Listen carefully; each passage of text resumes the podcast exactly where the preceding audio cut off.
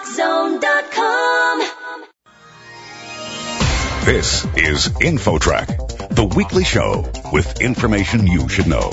Here's what's happening on this week's show. Some of the most deadly and popular recreational drugs abused in America today may be as close as your family's medicine cabinet or in your email inbox. I started getting a lot of email spam that said, buy online, no prescription needed. Within 48 hours, I had bottles of Vicodin, Valium, and Xanax waiting for me on my desk. Then, high school football is as American as apple pie, but you'll be blown away by new research into how many young athletes have brain injuries that are never diagnosed. Our top players exceeded 1,800 blows to the head over the course of the season. And that's the ones that exceeded 14.4 Gs. And that's roughly comparable in G-force to the force you experience, say, in a light whiplash. Those stories and more are up next on this week's edition of InfoTrack. The program gets underway in just a moment.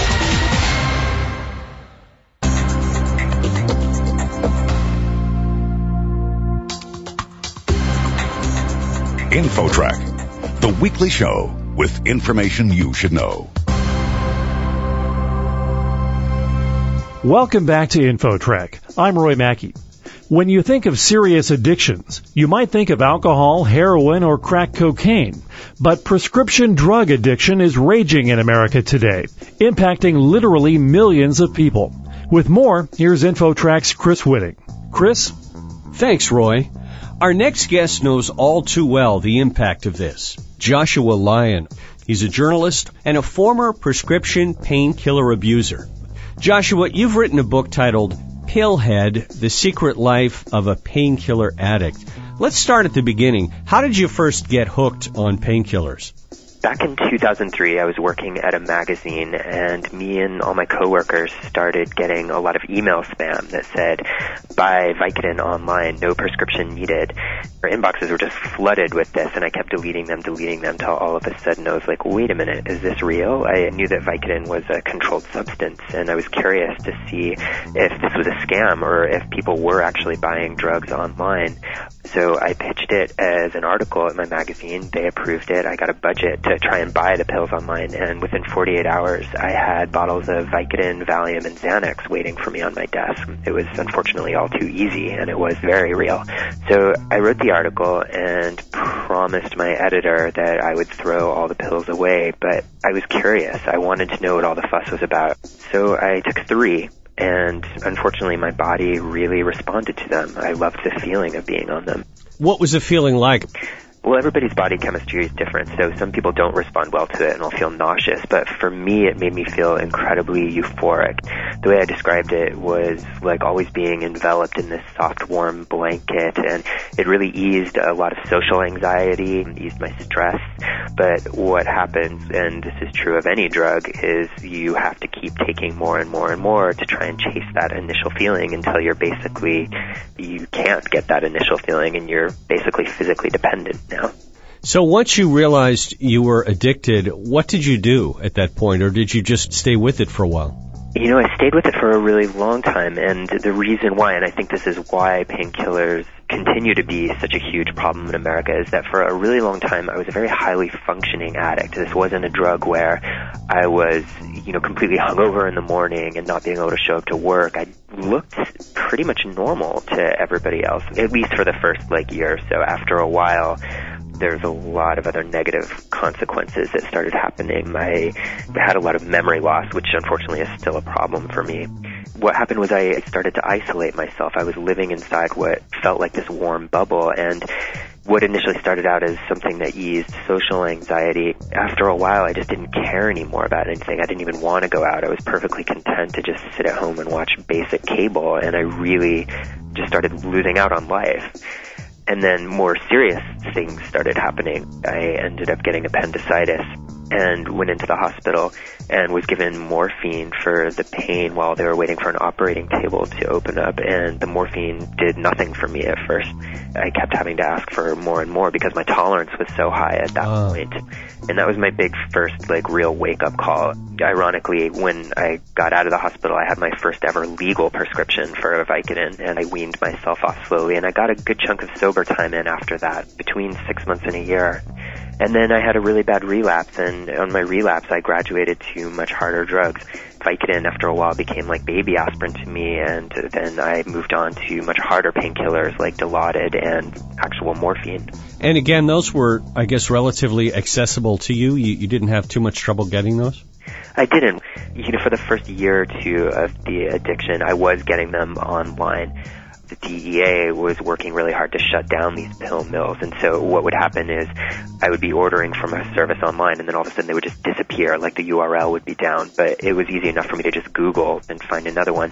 But eventually all of them dried up and it was incredibly hard to find anything online. And then eventually I just found a regular drug dealer who had all of these medications. And I think a lot of the initial public service announcements about prescription painkiller medication made a big deal about locking up your medicine and making sure your kids can't get inside them, and that's definitely still important to do. But the fact of the matter is, these have now become mainstream with just your normal street drug dealers as well.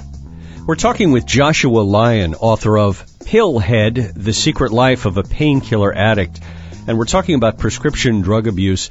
Joshua, one of the things you said a few minutes ago is that you were, for the most part, pretty functional in society. You were able to do what your, you know, basic responsibilities were. How can we tell if somebody we know has an addiction like this? Is it possible to even tell? It is. There's a couple of different kind of key symptoms that you can look for, and I think if you're seeing a couple of these all in conjunction, that's a pretty good sign, especially early on in the addiction when somebody might not normally be acting as spacey and out of it as you eventually get when you're using. What happens is your pupils constrict. They get very tiny.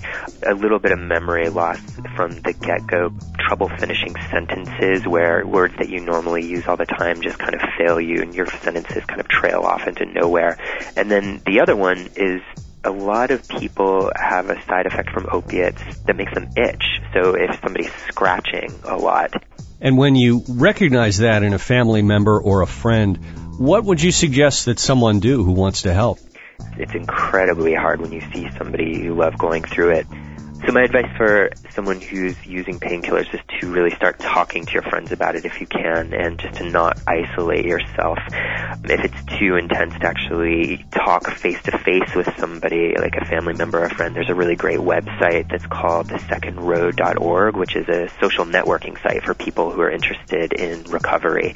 And it's really accepting of people who still haven't quite made the full leap yet and are just kind of interested in getting a little bit of information, you know, if they're maybe too scared to actually go to their first NA or AA meeting.